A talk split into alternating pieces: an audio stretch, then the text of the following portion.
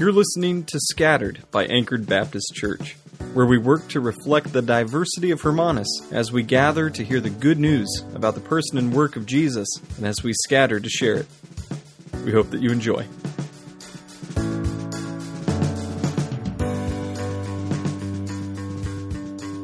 It is good to be here this morning. It really is.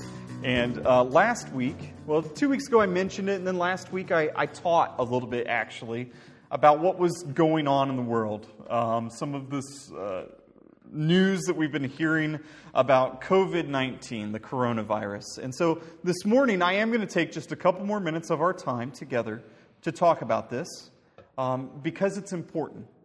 Uh, and as I've been going throughout my week, uh, one of my least favorite things in the whole world, other than talking on the telephone, is having to talk to people through the internet and through videos.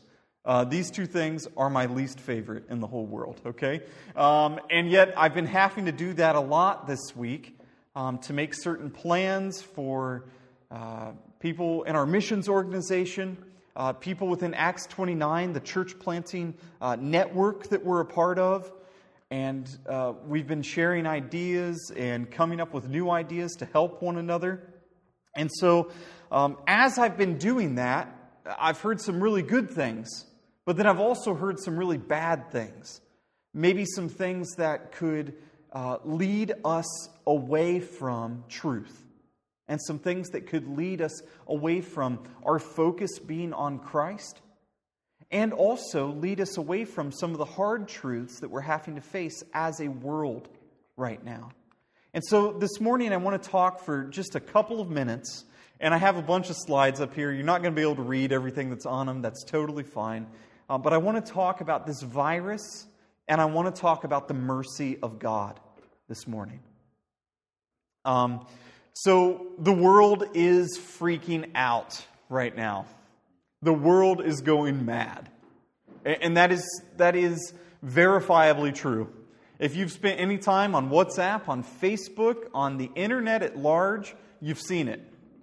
And so this morning, I do not want to be one of those people that is one, freaking out, and I don't want to be one of those people that is causing you to have great concern.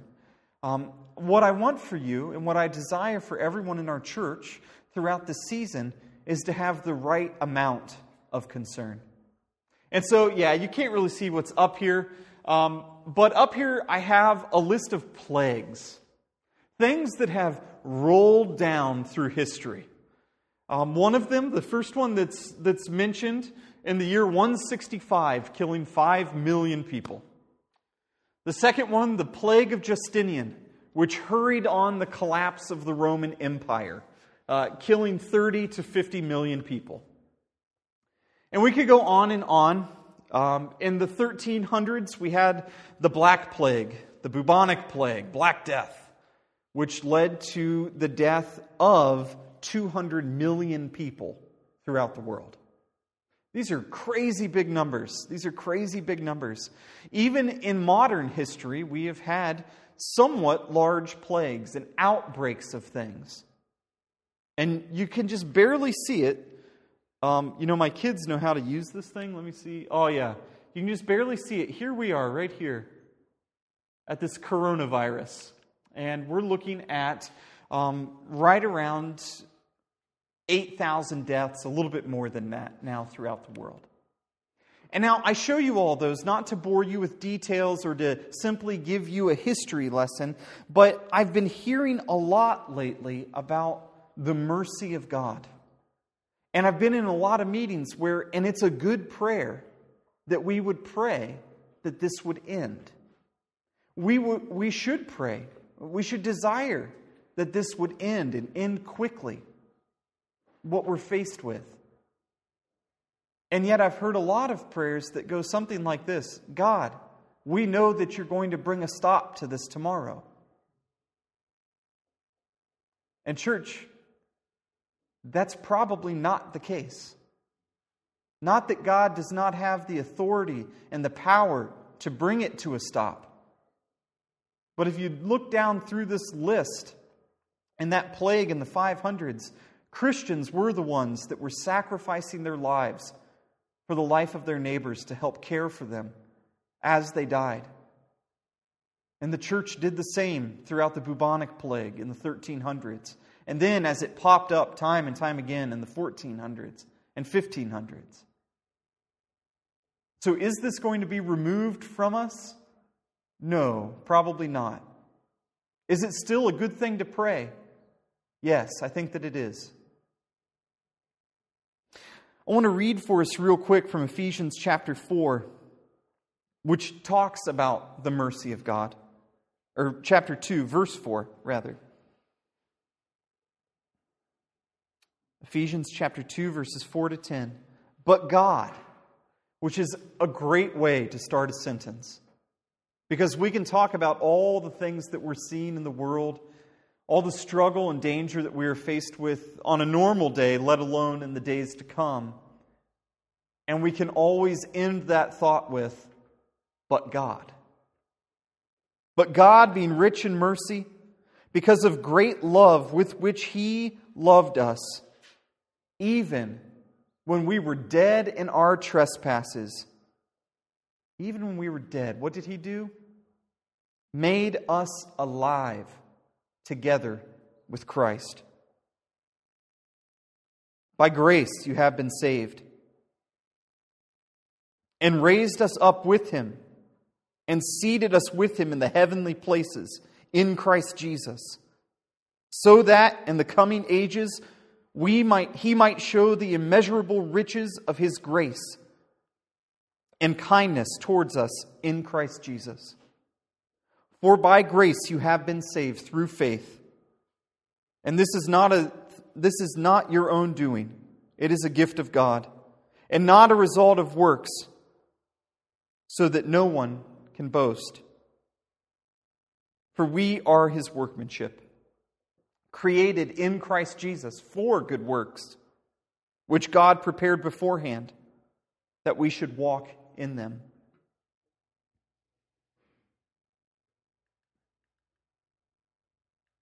I'm just going to throw up a couple more pictures up here.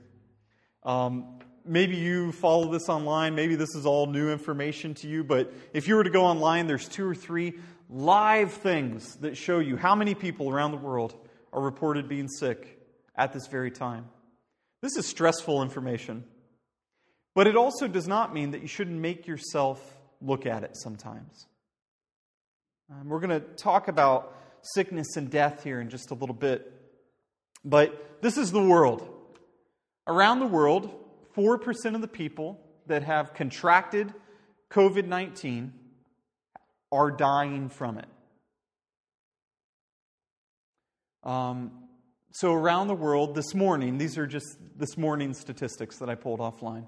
Um, you're looking at 13,000 deaths around the world, which on a planet of 7 billion doesn't seem like very much. And yet, for us who understand that we are made in God's image, we have to understand that those are 13,000 image bearers. And right now, there are 300 and. I got to do my numbers. 307,000. Am I doing that right? 725. Thanks. I need an accountant. Can I get a witness? Um, and, and each one of those people is an image bearer some of which have heard the good news about Jesus, and some of which still need to hear that good news. Um, this is us this morning. And now, I don't want to be a fear mongerer, okay? Um, but these numbers, too, are probably not 100% accurate. Uh, my brother, I told you about last week, he was very sick. He got into the doctor. Um, he did not have coronavirus, he did have a severe case of pneumonia. And because of that, his immune system is now weakened. And it's actually quite dangerous for my brother to be out and about because he would be a prime candidate for someone that would need extreme medical care or extended medical care during this time. And so here in South Africa, with 204 cases and two people that have gone home, not to be with the Lord, gone to their actual homes, um, that are feeling better now. And yet, there is the possibility that, much like other places in the world, no matter how much we try to contain this, it is going to spread.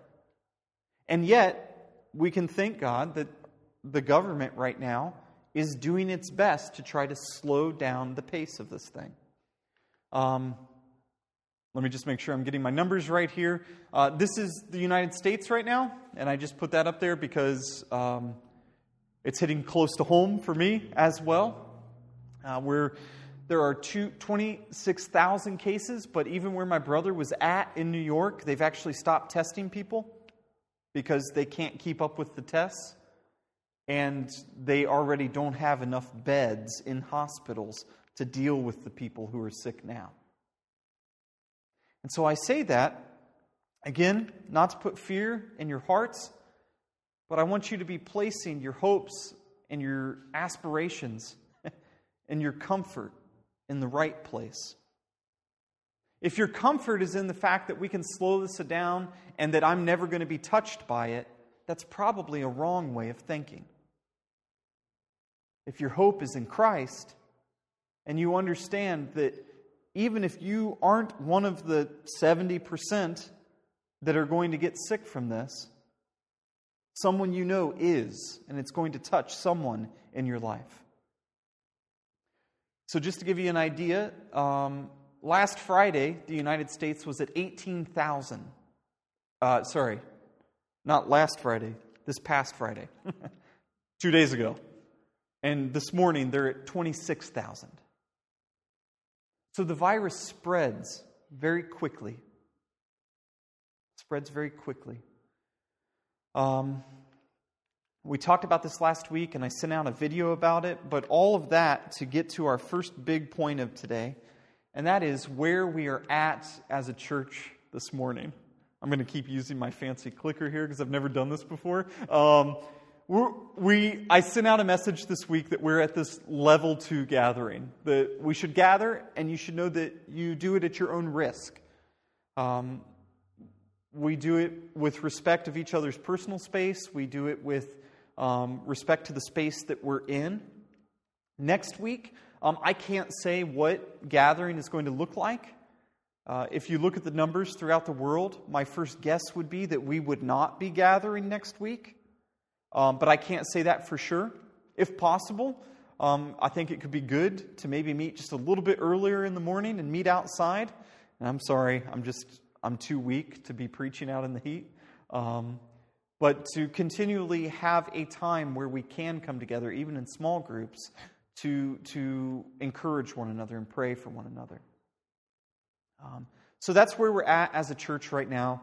And again, I don't put those numbers up in front of you to cause uh, undue fear, uh, but I do put those numbers in front of you to uh, encourage you to use caution and wisdom. Um, globally, that, that death rate is at around 4% this morning.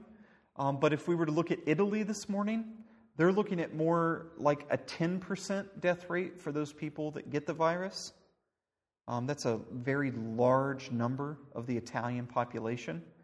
I've been following an Italian church planter um, through a podcast that he's been kind of recounting everything. And um, it's a very, very serious thing where they're at. Not only are there no longer any beds, but the medical staff are basically all infected and are having to work through that. And um, it's a very serious situation. And for us here in South Africa, that in some places we have good health care, we have to understand that our health care is going to be very strained here. And because of that, there might not always be health care available. And so we are going to be faced with, um, we can pray low numbers, but we must also face the fact that this isn't just something that we're going to have to live with over the next year, that this is something that a lot of people are going to be dying with over the next year. And so, again, I don't say that to put fear in your heart. I say that to give you a proper amount of respect for what's going on around you and a knowledge about what's going on around you. As a church body, um, we've already received some requests Sorry, kids. We've already received some requests about ways that we can be helping our, our neighbors within this church body. And when possible, I'm going to be uh, sending out messages. Uh, there, there is talk, I don't know if it's true talk, but there's talk this week of severely limiting what shops are going to be open and uh, having certain hours of the day that those shops are going to be open. If that is the case, food food sources are still fine here in South Africa from everything that news and the government are saying. And yet, it could be longer queues and it could be longer wait times for those things. And so, um, we need to use a lot of discernment and wisdom as far as how we can help our brothers and sisters in Christ, whether that looks like um, not just a food parcel. Uh, I'll give you an example. I've been hearing lots of stories from different places in the world where grocery stores and shops are having to tighten up a little bit. And for people like our family that have five kids and go in to buy three days worth of groceries, um, there's threats of violence against people because they think the people are hoarding instead of just getting what they need. Um, so these are all big concerns, okay? things that we need to be guarding one another against and watching out for one another with. So, if you have ideas about ways that we can help one another, um, you can send a personal message to Tara or I. Um, if you have specific needs, please send a personal message to Tara or I. I thank those people that have already done that. And this week, we're going to try to do our best effort at meeting those needs really try to dive deep into thought about this thing. Um, don't let it weigh you down too much. It's been weighing me down this week. But what that thought about it is going to do, um, God the Holy Spirit will bring to your mind ways, new ways that you can be praying for one another, that you can be encouraging one another. Think not only of yourselves right now, too, but think about the person that sits next to you typically in church on a Sunday, and that person that lives next to you too, who that you can be a bright gospel light to during this time.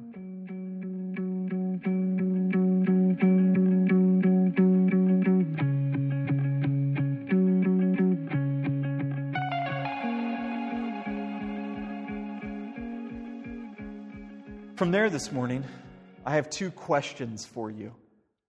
In light of everything that I've just said, what do we do now? Is the first question. What do we do now? Well, after 10 weeks of looking at all the ways that we fall short of God's will for us in the Ten Commandments, we are now also caught up in a waiting game full of questions about an invisible an invisible enemy that's coming to make us sick and to hurt loved ones. So, what do we do now? You could say, Wade, I thought that I came to church to get hope, to make sure that I had joy, joy, joy, joy down in my heart, to get a pick me up that I needed, to bear with unbearable circumstances this week, to be blessed and to reach a higher kind of life. But now you tell me that I or someone I love could die? Over the last 10 weeks, you told me that I deserve to die for the breaking of God's commandments. Are you trying to tell me that there's no way out of this thing? that we've got to go through it? What kind of message of hope is that? But this is where we find ourselves. Always looking back at ourselves and looking around ourselves and the resources that we have in the here and the now, the things that we think that we possess. We're always looking to ourselves and thinking, I've done this before. I, I, can do it again. God, just give me a window to jump through and I'll do it. I'll get out of this thing. But if that is where our hope and our comfort, our confidence is at, Christian, that is not a good place to find ourselves. There's been this uh, meme going around on the internet this week, this song, a John Lennon song, which I hate, um, about imagine, imagine a world where things are good, where there's no death, no war, things are at peace.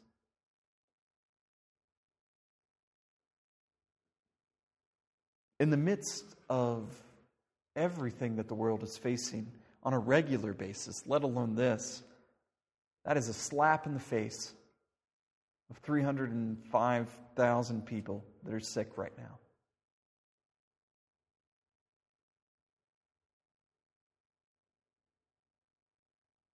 Look, we all know that death comes for us all.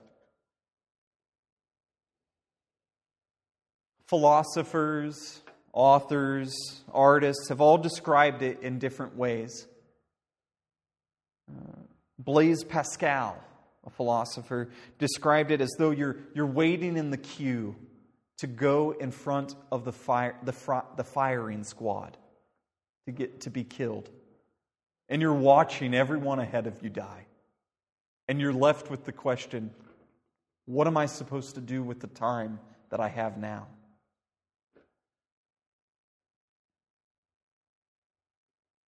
One author, Nevil Shute, in a book called On the Beach, talked about uh, this atomic, uh, atomic war that had taken place and how Australia, an island nation, continent, being on its own was fine until the news that they received that the cloud of pollution from the atomic fallout was finally going to reach them. And I forget the time, but they all had a month to live. And everyone's true nature came out then. People found out what they were really made of. Or in our situation, generally not knowing what is going to happen next or who in our lives will be affected or injured or face death. Growing up, um, I, honestly, it was really boring back then. Uh, but my, my family is a little bit strange. And funerals were like a hobby in my family. Uh, anytime someone in our small town died, we were at the funeral home. Anytime someone died, we were going through the line of family, shaking hands, giving hugs. My parents would stand me in front of the box. They would let me step up on the little step that was there for kids to look at the body. We'd look at the body, and then we'd leave. We'd say some things to family on the way out. And um, I never would have thought about the ways that this was actually a blessing that my parents had given to me. Not only did I get to know a lot of people, but I also got to see a lot of people who had died. Maybe for some of you, you've seen far more than me, and I'm not trying to make this into a competition. Um, but also through the grade, grade four through grade seven, I had 11 uh, close family members, not in my direct family, but uh, family members die, mostly due to cancer. And I remember in those three years going to funeral after funeral after funeral seen 11 funerals and 11 lifeless bodies that I was encouraged to walk past and then linger upon and give my mind the opportunity to understand that this person was gone and this would be the last time that I would see their face on this earth. And I remember the feeling of walking. Um, I remember also when I think I was grade five, uh, when my grandmother was dying. And each and every night, we were at their house. Uh, she decided to, to suffer at home through cancer. And each and every night, we were at her house, and each and every night, we sat there. She was mostly asleep. There were seasons where she was up and causing everyone trouble. Um, but just waiting for her to die. We would wait there from 6 p.m. to 8 p.m. and wait for her to die. And if she didn't die that night, then we would go home and we'd come back the next night. And I remember finally, we were out somewhere and um, we got the call that she had died. And I remember that feeling of walking into the room where there had been this like heaviness of life. And then all of a sudden, you could clearly tell that that life had left the room. I remember what my grandma's garden looked like that day and walking out into it um, when the ambulance came to gather her.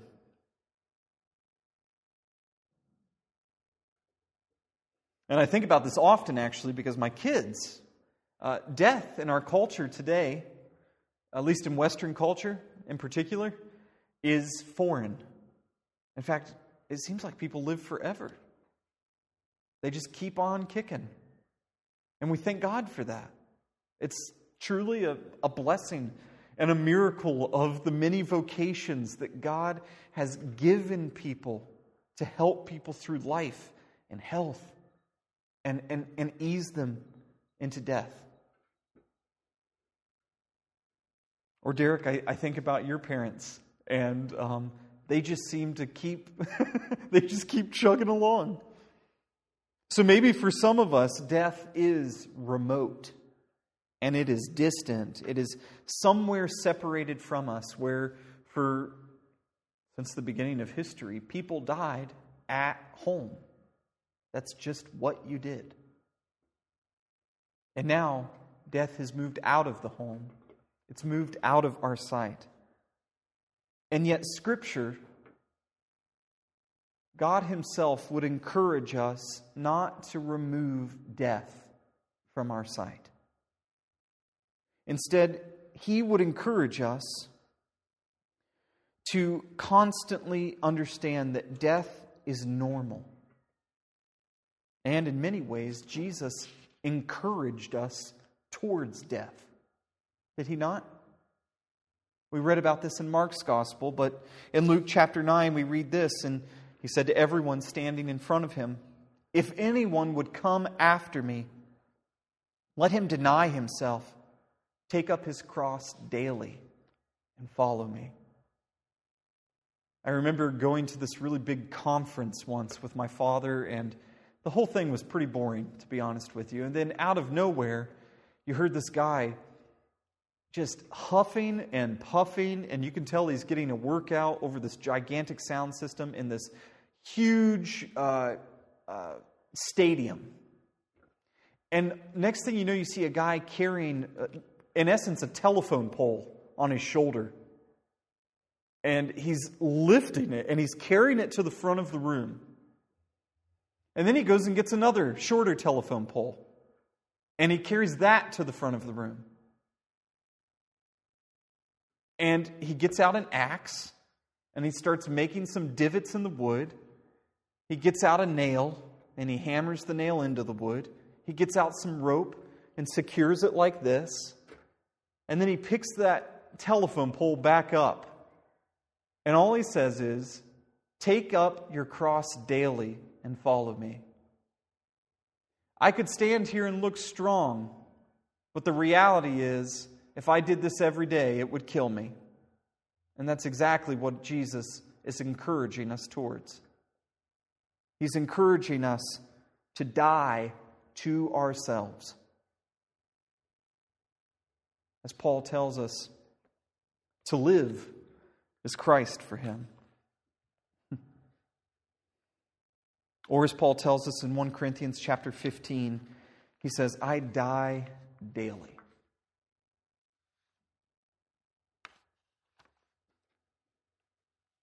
This morning, there's another question that we need to ask ourselves. And we talked about it last week and multiple times, and this week I sent out a message with it. But what is your only comfort in life and in death? And now, before I go any further, I know this is heavy, okay? I understand that this is serious. And I understand that we are nowhere near this point right now. I do understand that. And yet, I wanted to talk about this this morning before we jumped into our next book of the Bible because we do not know what tomorrow brings, and we don't know what this week brings, and we don't know whether this will be the last time that we're meeting together as a church body for a while. And so I wanted us to be reminded of the hope that we have in Christ. Oftentimes we pray together this text from Matthew and from Luke, the Lord's Prayer. Our Father in heaven, hallowed be your name, your kingdom come. And then, probably the most frightening words in these verses and in this prayer Your will be done. So often we attach the your will be done to your kingdom come, and that means we're working to build the kingdom in the here and now. When reality, what this means is God, make us at peace with your will for our lives. Your will's already being done in heaven. And one day, when heaven and earth become one and all things are new, made new, there too your will will be done. Help us to understand your will in the here and now and to be at peace with it. Or, as we said this morning, what is something that we confess together? The resurrection of the body and the life everlasting. It's in these things that we repeat almost each and every week or every other week that we not only rediscover what it is that we're supposed to be focused on, it's not only where we rediscover what our focus should be and, and what, we're, what we actually believe and what we should be looking forward to, but it's also truth that has been passed down to us that every other Christian throughout human history has had to face. And they've passed these words down to us so that we too could take comfort in what Scripture has to tell us and what God has to tell us about His great mercy through Jesus Christ, His Son.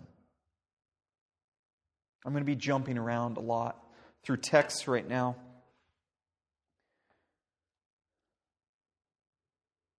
But I wanted to read something from an author on this passage in the Apostles' Creed first as well. He says this, and I might have to do some translation as we go along. But what of life after but what of life everlasting? The creed's old-fashioned way of speaking about eternal life, having affirmed that we will one day share Christ's resurrection, the creed now hints at what form our existence will take. The idea of eternal life might seem to you like something that just goes on and on forever, day after day, and it might sound terribly boring. In fact, it probably does if you think that eternal life is just an infinite expression of our daily lives in the here and now. But that isn't what is meant. In the Greek language in which the New Testament is written, there are two words for life. One that is our biological life, our bodies standing here right now. And the other is a fullness of life.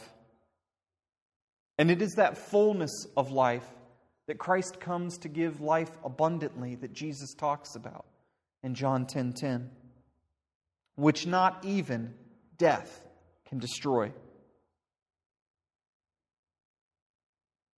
we are not being offered an endless extension of our biological existence, but rather a transformation of that existence.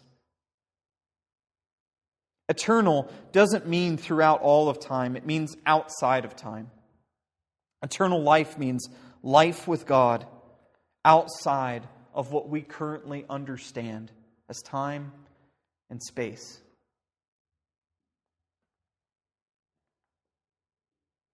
In Romans chapter 8,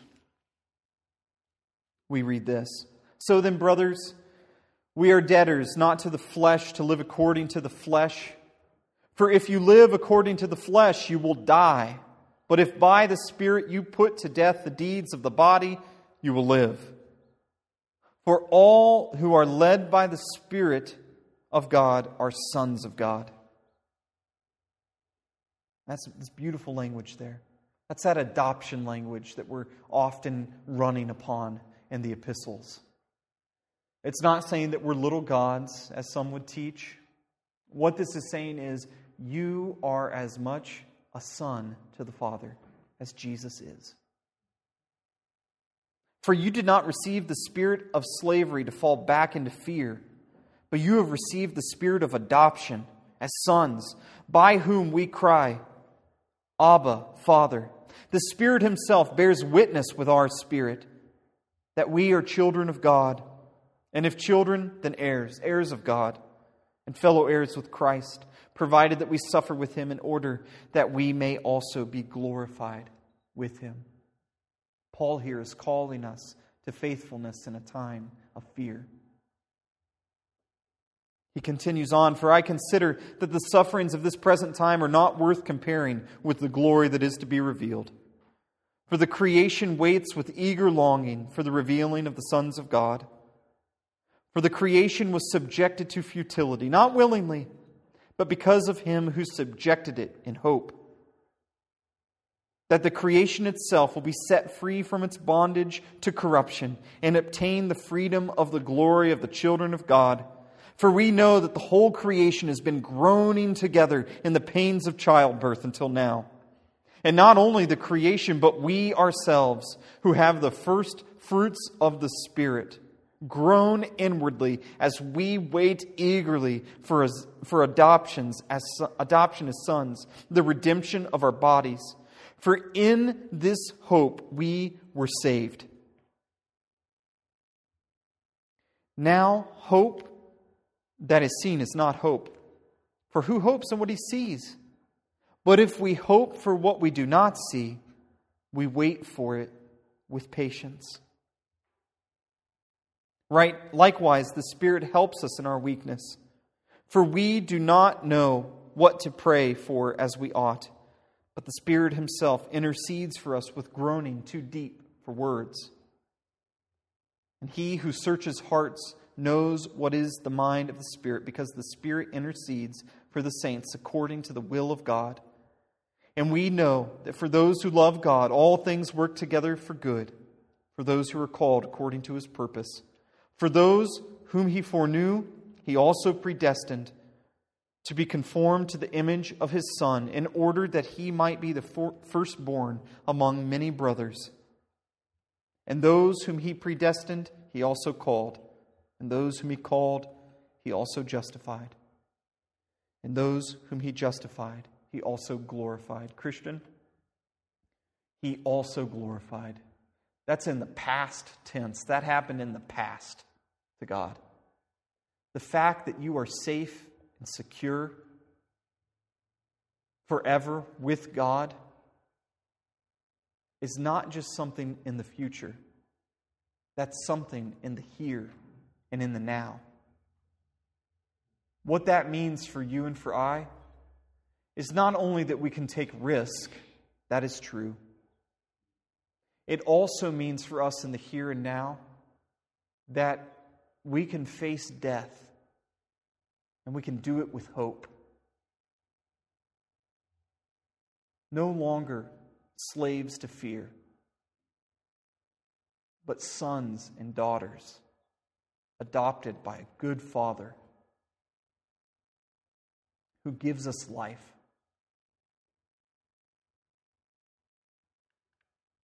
So, what is your only comfort in life or in death? That I am not my own but belong body and soul in life and in death to my faithful Savior, Jesus Christ. He has fully paid for all my sins with his precious blood, and he has delivered me from the tyranny of the devil. He also watches over me in such a way that not a hair can fall from my head without the will of my Father in heaven.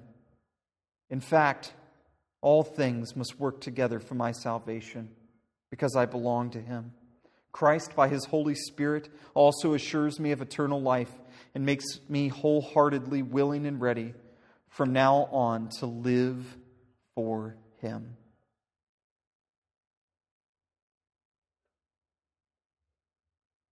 In the world this week, I've heard many crazy things, and maybe you've heard them too. That this is purely a white man's disease. Only white people can get it, and it's because God and the ancestors are cursing the Europeans. I was on the phone with a church planter in Soweto this week, um, to which he said that is the only thing he hears. That there were churches of 500, 100, 200, 50 and down, all meeting full bore this weekend because they knew that this was something that could not touch them. I've heard others say that if we simply go to church, God will look favorably upon us and keep us safe.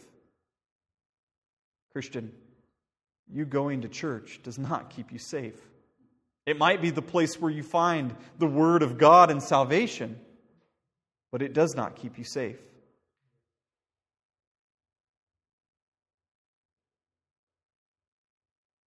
I've seen many other things this week that are, at least in our situation, kind of hair raising. They cause me great concern for our country, they cause me great concern for my neighbors, and they cause me great concern for you. And so I've been diligently praying this week for you. I'm going to keep praying for you. I want to throw a couple more verses at you related to what we've been reading because we have to remember that in all of these false answers that are out there, that if I just stay far enough away, nothing will happen to me. Or if I stay close enough to the church, nothing will happen to me. Or if I separate myself from certain types of people, nothing will happen to me. These are false answers. If I simply imagine a world where things are good, then all will be well. These are false answers to this question. And we have one answer. And yes, it's the Sunday school answer Jesus. We read in Hebrews chapter 2 Since therefore the children share in flesh and blood, he himself likewise partook of the same things, that through death he might destroy the one who has the power of death, that is, the devil, and deliver all those who fear who, through fear of death, were subject to lifelong slavery. Everyone in our world, whether they know it or not, whether they've seen a million deaths in their life, whether they are walking around acting like they are too good to think about it, they are a slave to fear and to death without Christ.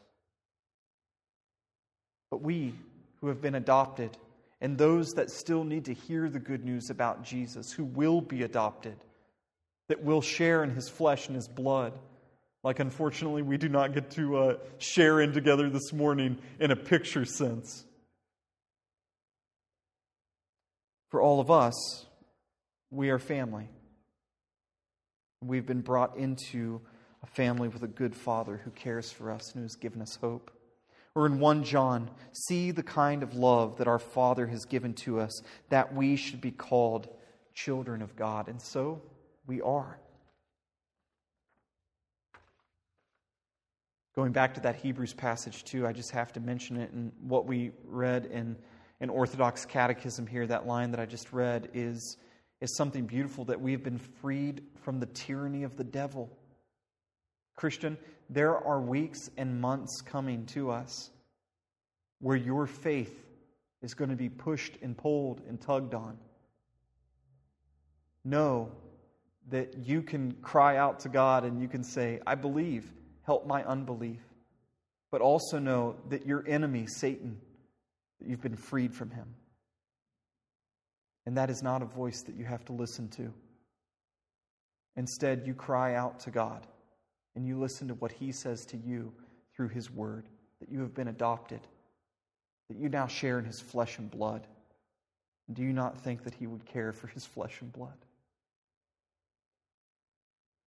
In John 6, we read this And this is the will of him who sent me, that I should lose none of all that he has given me, but raise it up on the last day. For this is the will of my Father, that everyone who looks on the Son and believes in him should have eternal life, and I will raise him on the last day. In John 10, My sheep hear my voice, and I know them, and they follow me. I give them eternal life, and they will never perish, and no one will ever snatch them out of my hand. My Father, who has given them to me, is greater than all, and no one is able to snatch them out of the Father's hand. I and the Father are one. We already read Romans 8. You may know from Romans 8 that all things work together for the good of those that love him. But there in the catechism question and answer we're reading, it says, All things work together for my salvation. Um, that's just a, a really solid interpretation of that verse, especially during a time like this. Because if we look around us and we say, All things work together for my good, and I have a family of seven that's sick, doesn't seem good. But it does all work to my salvation, which is good. That is God's definition of what good is.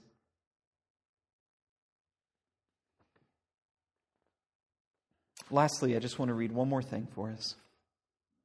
And I'm reading so many passages of Scripture this morning, too, because I want you to go home this week. And whether you're stuck at home without work or you're stuck at work without work, um, whatever the case may be, have something to read. Pull up your phone, be reminded of these texts of God's Word that should be a comfort to you. I'm not going to read the whole chapter, although it's all good. In 1 Corinthians chapter 15, now I would remind you, brothers, of the gospel I preached to you, which you received, in which you stand, and by which you are being saved. Which is beautiful. Remember, you've heard it, you've received it. You weren't just saved once, you're always being saved by it.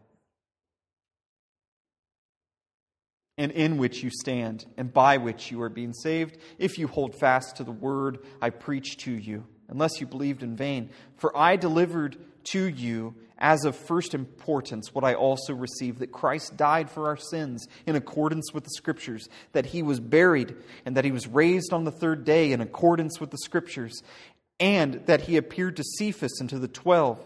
Then he appeared to more than 500 brothers at one time most of whom are still alive, though some have fallen asleep. Then he appeared to James, then to all the apostles. Last of all, as to one untimely born, he appeared also to me, Paul. For I am the least of the apostles, unworthy to be called an apostle, because I persecuted the church of God. But by the grace of God, I am what I am, and his grace toward me was not in vain. On the contrary, I worked harder than any of them though it was not I, but the grace of God that is, that is with me. Whether then it was I or they, so we preach, and so you believed. Now, if Christ is proclaimed as raised from the dead, how can some say that you have no resurrection of the dead? But if there is no resurrection of the dead, then not even Christ has been raised. And if Christ has not been raised, then our preaching is in vain and your faith is in vain. We are even found to be mes- misrepresenting God. He's saying, look, if I'm wrong about this, then I'm lying about God. Because we testified about God that He raised Christ, whom He did not raise if it is true that the dead are not raised. For if the dead are not raised, not even Christ has been raised. And if Christ has not been raised, your faith is futile, and you are still in your sins. And then those that have fallen asleep, all of those that have given us these good words that we've read up on the screen this morning, that have died. And Paul, throughout Corinthians, uses this phrase, fallen asleep. I think he uses it in Thessalonians too. He does this for a reason. Because he wants people to understand yes, we're talking about death here. They died, but they're not really dead. Why? Because while you were still living, Christ died for you. He put you to death and he raised you back to life already. It's happened already and for all of time. He says, You're simply, they've simply gone asleep. But if even those that have gone asleep, if it's not true, then they've perished. They're gone. Everyone that passed these words down to you, they're gone if what we're preaching is not true. If in Christ we have hope in this life only, we are of most people. We are of all people most to be pitied. But in fact, Christ has been raised from the dead. And we hear this repeated again as from, from Romans. The first fruits, that is the first one to be, to, raise, to be raised from the dead eternally. The first fruits of those who have fallen asleep. For as by a man came death, by a man has come also the resurrection of the dead. For as in Adam all die, so in Christ shall all be made alive. Christian, that's you and that's me. We fear, we have no fear of death because we know that we've already been put to death and that we have been raised up in Christ. And His Holy Spirit in us is a promise, as Paul says, a promise, a guarantee, a seal of the fact that He too will raise us from the dead. It also means, as I said before, that we can move bravely into the coming months knowing that no matter what awaits us, awaits our loved ones, awaits our neighbors, we have hope to give. Whereas those that hope simply in this life, this is a time where they will be lost. And God has given you a calling, He has given you a vocation as neighbor during this time. To share that good news with them. So we have one answer. His name is Jesus. He is our only comfort in life and in death. And what do we do now? We turn to Him. I'm going to pray for us, and uh, as I do that, I'm going to ask our musicians to come back up. They're going to lead us through one more song this morning.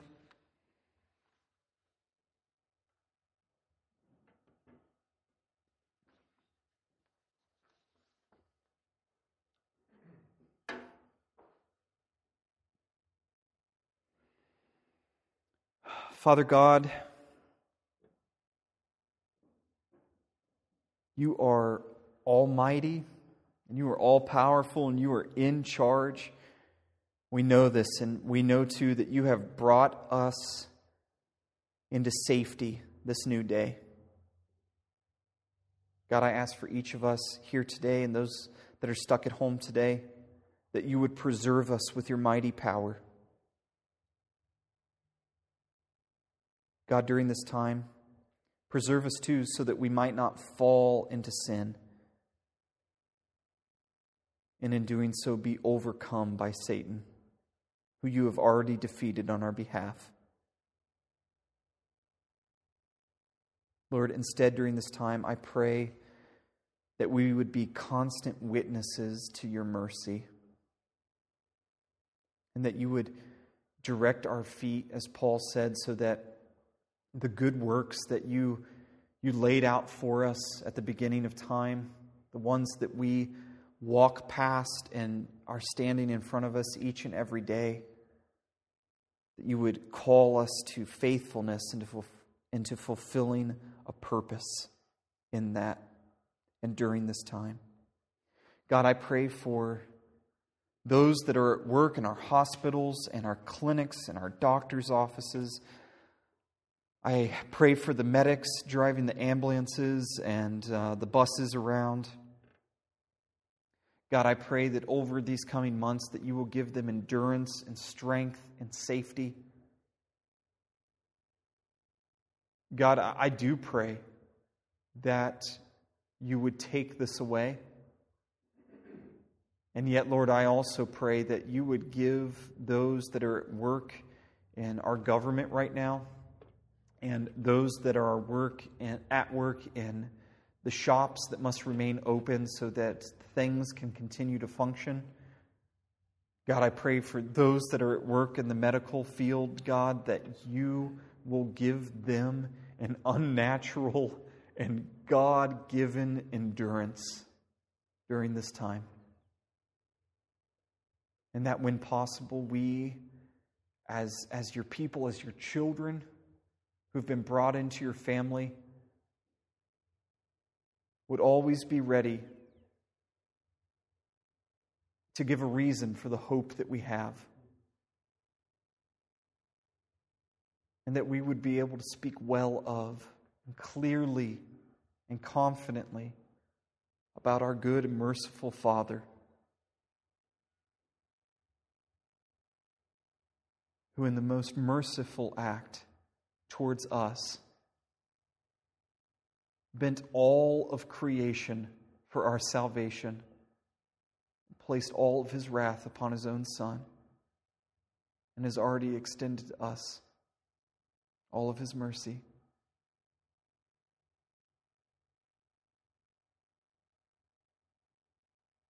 God, we pray all this through our Lord Jesus Christ, and in the name of the Father, and of the Son, and of the Holy Spirit.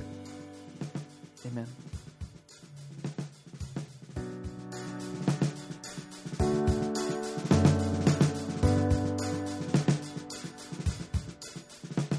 Until next time, know that the grace of our Lord Jesus Christ and the love of God the Father and the fellowship of the Holy Spirit is with you all.